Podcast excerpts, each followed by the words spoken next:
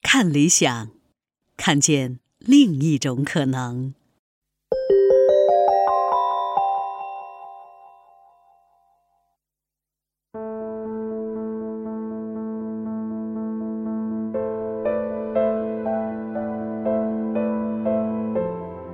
各位听众，大家好，我是葛兆光。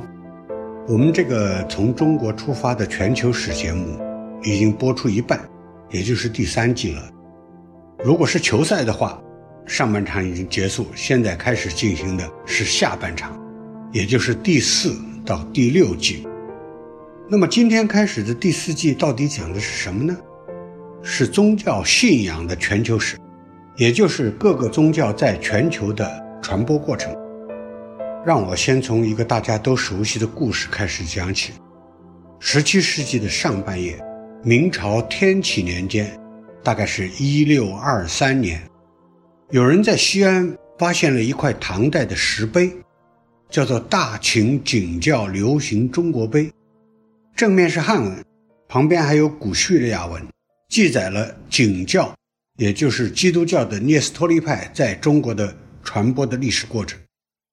撰写这个碑文的人呢，叫景敬。那个时候刚好在中国传教的欧洲耶稣会士普弥格把碑文抄录，并且翻译了，派人送到罗马。罗马的一个语言学家呢，翻译了碑文里的古体叙利亚文，再加上普弥格对中文碑文的翻译，当时就公之于众。这块石碑一下子在欧洲非常的轰动。为什么呢？因为这块石碑告诉人们，原来在基督教聂斯托利派的教徒阿罗本，早在明代传教士之前的一千年，也就是唐太宗贞观九年（六百三十五年）就到了长安，受到了官方的隆重接待。著名的大学者，当然也是大官房玄龄，还把他迎接到西郊的迎宾馆去住。那么这块石碑是真的吗？这事儿是真的吗？如果是真的，那么基督教不要等到明代传教士，早在七世纪就传到中国了。这可是基督教全球化的一大步。后来，在各种文献中发现，这事儿还真是有，而且这个景敬呢，也是实有其人。从石碑上的叙利亚文的文献可以知道，他是聂斯托利派的中国教区主教。兼长老亚当，而在中文的佛教文献里面也有一段资料，记载贞元年间，这个景敬还曾经试图参与佛经的翻译，这下可厉害了。原来那么早中国就有基督教的主教，洋名叫亚当，这可是一大发现。后来呢，学者又发现，景教进入中国以后，还曾经翻译了不少经典。现在还可以看到一些出自敦煌的唐写本。更令人惊讶的是，二零零六年，离现在只十四年前，竟然在洛阳，也就是在唐朝的东都，还发现了唐代景教的精状残体，上面刻了景教的经典。遥远的基督教徒在一千四百多年前就从西方来到东方了。那么其他宗教呢？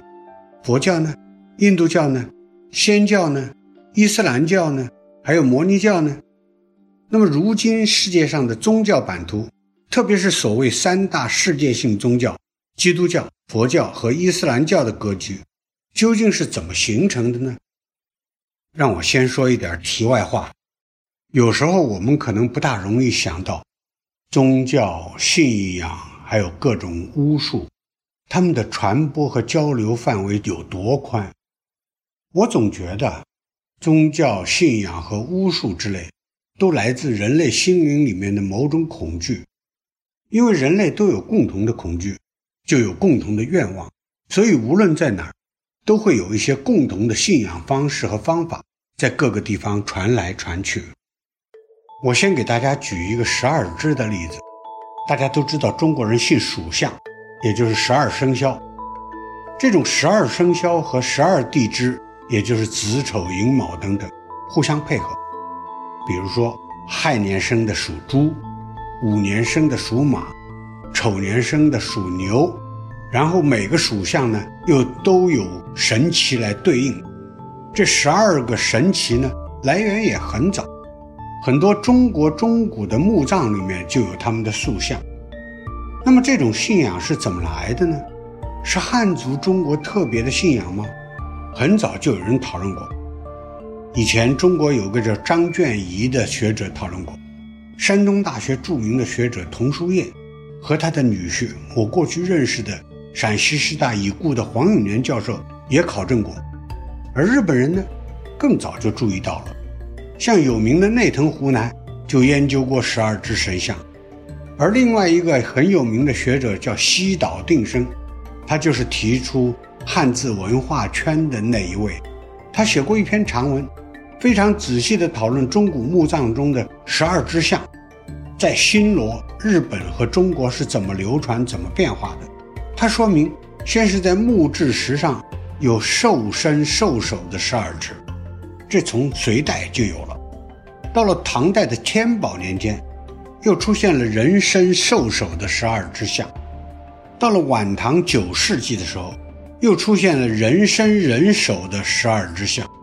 而且这十二支的变化呢，陆续影响到新罗、高丽、契丹、日本，出现了相应的各种各样的十二支神像。可是我们再问，这十二支神像仅仅是中国，或者更大一点说是东亚的吗？事情没那么简单。如果你再看更早的法国学者沙婉他的一篇叫做《突厥十二生肖》的文章，这里边就说这种信仰。实际上不止在东亚流传，而且传到吐蕃。宋仁宗时代就有出使的官员传到贾斯罗，贾斯罗也就是吐蕃的一部，也逐渐波及到东南亚。元代就传到了柬埔寨和暹罗，那儿的十二生肖的名称呢，就是从安南语转译的汉语。可是他又说还不止这些，其实早在唐代。中亚和北亚的骑马民族就已经知道十二生肖并用来纪年了。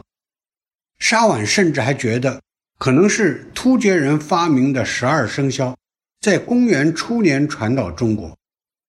他说，在掌握更多的情况之前，应该把十二生肖的发明归功于突厥人，这就更麻烦了。让我再举一个例子：一九五零年代。在哈佛教书的杨连生教授和胡适通过书信往来呢，来讨论古代的道教和佛教。杨连生发现，佛教和道教都有一些很奇怪的信仰方式，就是为了表示自己信仰的坚定和虔诚，要经历很多苦难，比如说要把自己绑起来，几天几夜趴在泥水里面，还要自己打自己的耳光，打自己的胸口。道教叫做自搏。佛教叫做自扑，可是这种方式只是佛教和道教吗？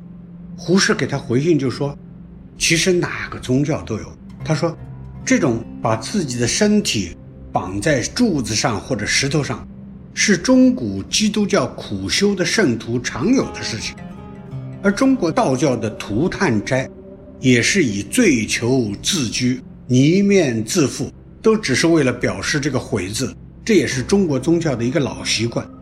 其实你看，全球宗教远不止胡适说的这些。现代伊朗的什叶派教徒也有用鞭子抽打自己来表现信仰的。连基督教地区呢，也有模仿耶稣受难，血淋淋的把自己钉在十字架上展示的。所以宗教为了表示忏悔的心情，都会用这种方法。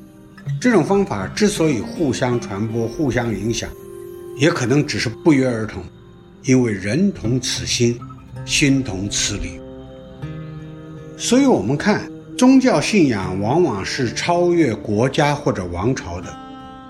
从全球史的角度说，之所以有这种超越国家的信仰，其实就是因为东海、西海心同理同，人类有共同的恐惧。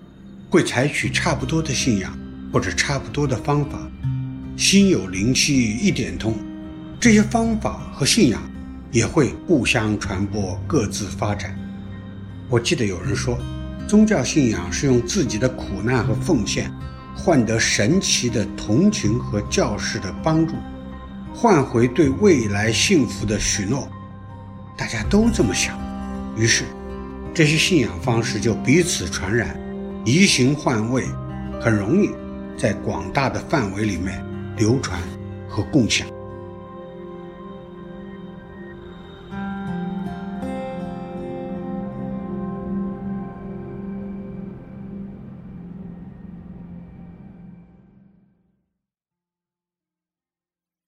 不能不说，信仰的力量很伟大。我们真佩服宗教徒的意志。大凡有宗教信仰的人，不仅虔诚，而且坚韧，不怕吃苦，也不怕牺牲。特别是当这些信仰有了团体，成了宗教，为了把宗教理想传播到更远的地方，为了实践宗教理想，去追随伟大的先知。走向远方就成了一种坚定的信念。古代世界没有飞机、火车、汽车。前面提到的七世纪的景教徒阿罗本来到中国，大概要靠徒步行走，最多有骆驼或者马。可是从波斯、中亚、于田，再经过甘肃来到长安，一路上又是雪山，又是戈壁，再加上沙漠。大家还记得唐代大诗人岑参的诗吧？北风卷地白草折，胡天八月即飞雪。一川碎石大如斗，随风满地石乱走。那真是不容易。我想那些宗教信仰者才是跨越疆界、刺激全球联系的人。上一季我们谈过商品贸易和物质流通。如果说商品是五脚走天下，最能越过千山万水，那么宗教徒大概是有脚走天下。没有什么人比宗教徒更能爬山涉水。就拿古代中国来说，只要你提到唐代玄奘西天取经，元代的回教徒到麦加朝圣，明清的耶稣会士替行九万里从欧洲来中国，你就知道。更不要说公元二世纪中叶就有佛教徒支娄迦忏和安世高，他们从中亚不远万里就来到了中国。犹太教、基督教从中东崛起，三世纪逐渐蔓延到罗马帝国，然后随着罗马帝国疆域的扩张，成了整个欧洲的宗教。公元前五世纪，佛教从印度形成，几百年后。逐渐向北，经过中亚和西域进入中国，然后传入朝鲜、日本、越南，后来又越过喜马拉雅进入西藏和蒙古。当然更早，在公元前三世纪，佛教就渡海南下到了斯里兰卡，后来又从斯里兰卡向西逐渐进入东南亚的缅甸、泰国、柬埔寨。伊斯兰教虽然最后崛起，但是七世纪以后。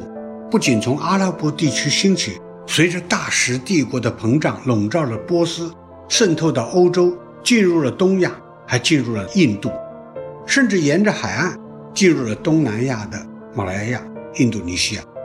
两三千年的历史里面，各个宗教开始互相交锋和渗透，它的全球传播，就像你看一个动态的卫星云图，冷风一波又一波的袭来。和同样袭来的一波又一波的暖风，在各个地方相遇交战，高气压不断的移动，和低气压互相挤压，时而成风，时而降雨。有时候这个地方被伊斯兰教覆盖，有时候那个地方成了基督教的地盘，也有的时候佛教徒成了这个地方的主人。当然，还有很多的地方被不同的宗教撕裂成。大块小块。一开始我给大家说大情景叫流行碑这个故事，主要想说的就是全球史里面要讨论的不仅是各个宗教本身的历史，而更重要的是各个宗教在全球传播、影响和变异的过程。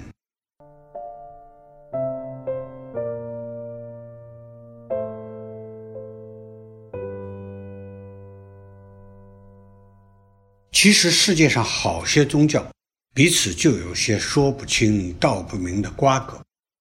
据说，印度早期的吠陀和伊朗的索罗亚斯德，可能他们都和三千多年前雅利安人东进波斯和南下印度有关。所以在印度教的吠陀文献和索罗亚斯德教的经典阿维斯托之间。就有非常微妙的关联，而基督教和犹太教之间就有更明显的先后承袭关系。西亚的希伯来人发明了犹太教，而基督教就借用了犹太教的希伯来圣经和犹太教的观念和词汇，还把希伯来圣经的教义融入到新约圣经里面。就连看起来很日本的神道教。我认识很多日本学者，都认为它虽然起源于日本早期万物有灵的神奇信仰，可是也吸收了很多中国的道教元素。而伊斯兰教的，你怎么可能把它和那里更早流行的犹太教和基督教隔断呢？有的学者指出，伊斯兰教其实吸收了犹太教、基督教的不少的思想。特别是基督教的聂斯托利派，就是前面我们提到的景教，在五世纪末受到迫害，流亡波斯阿拉伯半岛以后，这个聂斯托利派更是影响到这个区域，也间接地影响了穆罕默德创建的伊斯兰教。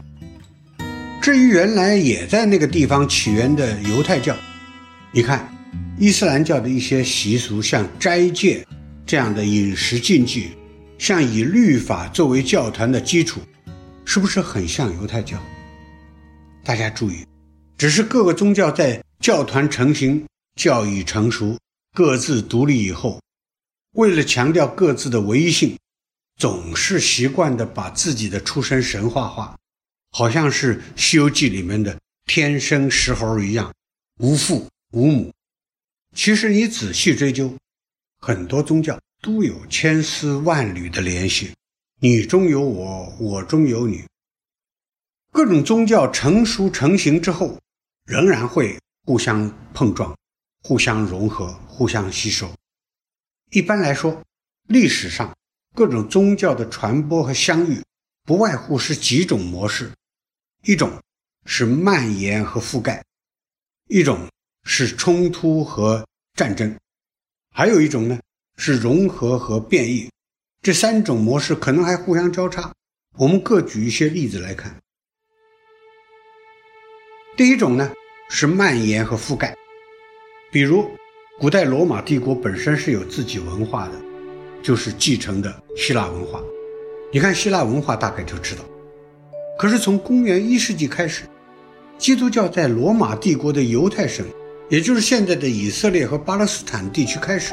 逐渐蔓延到罗马帝国，在罗马帝国，最初基督教已被当作邪教来压抑。可是两三世纪以后，四处蔓延的基督教已经是罗马帝国的最大宗教。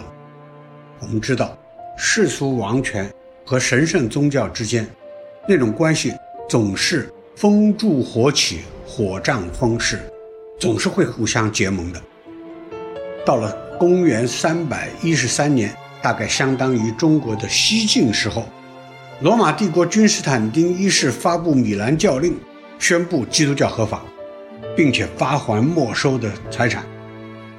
这下子火仗风势，基督教开始大发展。到了公元三百八十年，也就是刚过去几十年，狄奥多西大帝更是宣布基督教就是罗马帝国的国教。这个时候。从犹太省蔓延到整个罗马帝国的基督教，就覆盖了原来希腊罗马文化地区。到了公元四百九十六年，也就是过了一个世纪，克罗维斯把原来信仰多神教的法兰克王国和罗马帝国的罗马教会联系起来，接受罗马教会大主教兰斯的洗礼，这就更使得整个欧洲越来越基督教化。我再举个例子。也有的地方啊，随着历史变迁，外来宗教会像考古上的地层关系一样，一个覆盖一个。像印度尼西亚，先是印度教和佛教，在二世纪到四世纪逐渐的传入苏门答腊、爪哇、巴黎。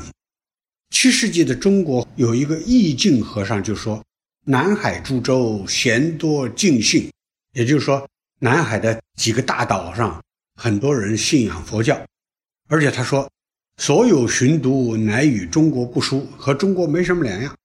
他看到那儿的佛教很兴盛，这种佛教和印度教并行不悖的状况在那儿延续了好几个世纪，一直到十三、十四世纪的满者伯夷王国。”爪哇的满者伯夷王国还是那样。如今世界上最大的佛塔遗迹婆罗浮屠，就是由爪哇的夏连特拉王国建造的。差不多同时呢，爪哇还有印度教的寺院遗迹普兰巴南。可是呢，自从十四世纪伊斯兰教来了以后，就逐渐覆盖了整个印尼，几乎把佛教和印度教的地盘给覆盖了。现在大家都知道，印尼已经是世界上最大的伊斯兰国家。第二种呢是冲突和战争，或者说替代。如果说前一种模式尽管也蛮严厉的，但是还算不得那么激烈，还比较和平。那么这种宗教传播方式就不免有一点血和火的味道了。假如有一种宗教刚好崛起在另一个宗教的地盘，而且两种宗教都具有排他性，都认为自己是绝对的神性了，那么卧榻之侧岂容他人酣睡？也许就要引起战争，而战争的结果呢？除了世俗政权更替，宗教也会更替。这里面最有名的例子当然就是十字对新月。十一世纪初。法蒂玛·哈里发·哈基姆下令拆毁耶路撒冷的基督教和犹太教的教堂，对非穆斯林进行压制，这就引起了基督教的不满。特别是基督徒去耶路撒冷朝圣的路径被封锁，再加上此后的突厥系的塞尔柱人占领了耶路撒冷，他们对基督徒更加冷酷，因此呢，就引起了长达近两百年的十字军东征。在宗教战争中，伴随着血和火、枪和剑，造成了宗教的传播和替代。再比如，我们举一个例子：十七世纪的莫卧儿帝国，由于第六代皇帝奥朗泽布改变过去帝国的宗教宽容政策，极力的推动伊斯兰化，不仅处死了锡克教祖师，毁坏了印度教的庙宇和神像，在政府中驱逐了。印度教徒虽然最终使得印度伊斯兰化，但这种激烈的手段也引起内部的四分五裂。最终的代价呢，就是莫卧儿帝国逐渐衰落，后来被欧洲的殖民者趁虚而入。那么第三种呢？第三种是融合和变异，这种方法是最最和平的。外来的宗教进入一个新的文化区域。对原有的文化并不采取绝对和排他的态度，反而逐渐接纳并且融合，于是使得这个外来宗教本地化，同时呢，也使得本地宗教发生转化。以前日本的学者丸山真男讲，智拗的低音，智拗的古层，其实有时候古层也不那么完全的智拗。如果我们看。佛教在中国和日本的传播大概就是这样。我曾经在我写的《中国思想史》里面说过，一世纪以后，不是佛教征服中国，而是中国改造了佛教。在基本上没有大规模宗教冲突的情况下，渐渐的，原来佛教里面那种不拜君亲、把宗教跟世俗相对立的立场，他们神秘的方法。极端的与世隔绝、复杂而繁琐的概念分析，在中国社会和文化环境里面都发生了变化，而中国的信仰世界同时也发生了变化。那么日本呢？自从新罗和百济不断的向日本赠送佛像、佛典以后，虽然短暂的曾经有过禁止佛教的举动，但是。在崇尚佛教的苏我氏掌权之后，佛教就在日本开始生根，而且在日本的佛教很快就和原来相信万物有灵的神奇信仰融合，出现了最具日本古代色彩的神佛习合。佛寺里面供奉神，神社里面呢也有佛菩萨。本来是日本土产的神道的神，居然可以被放在佛教六道中天的范畴里面。作为佛教的护法神，本来是供奉天神的神社呢，居然也可以在旁边建立神宫寺来供奉佛像、诵读佛经。按照古代日本的说法，神道教就是佛教，神的法身随时应机说法，而神道的神灵呢，就是佛和菩萨的化身，叫做应身，像所谓比瑞山的山王。就是释迦牟尼的化身，这叫垂寂，法身应身垂寂，这就构成了日本神佛习合的一大特色。尽管从中国和朝鲜那里传来了佛教，但是在日本，佛教真的很日本化。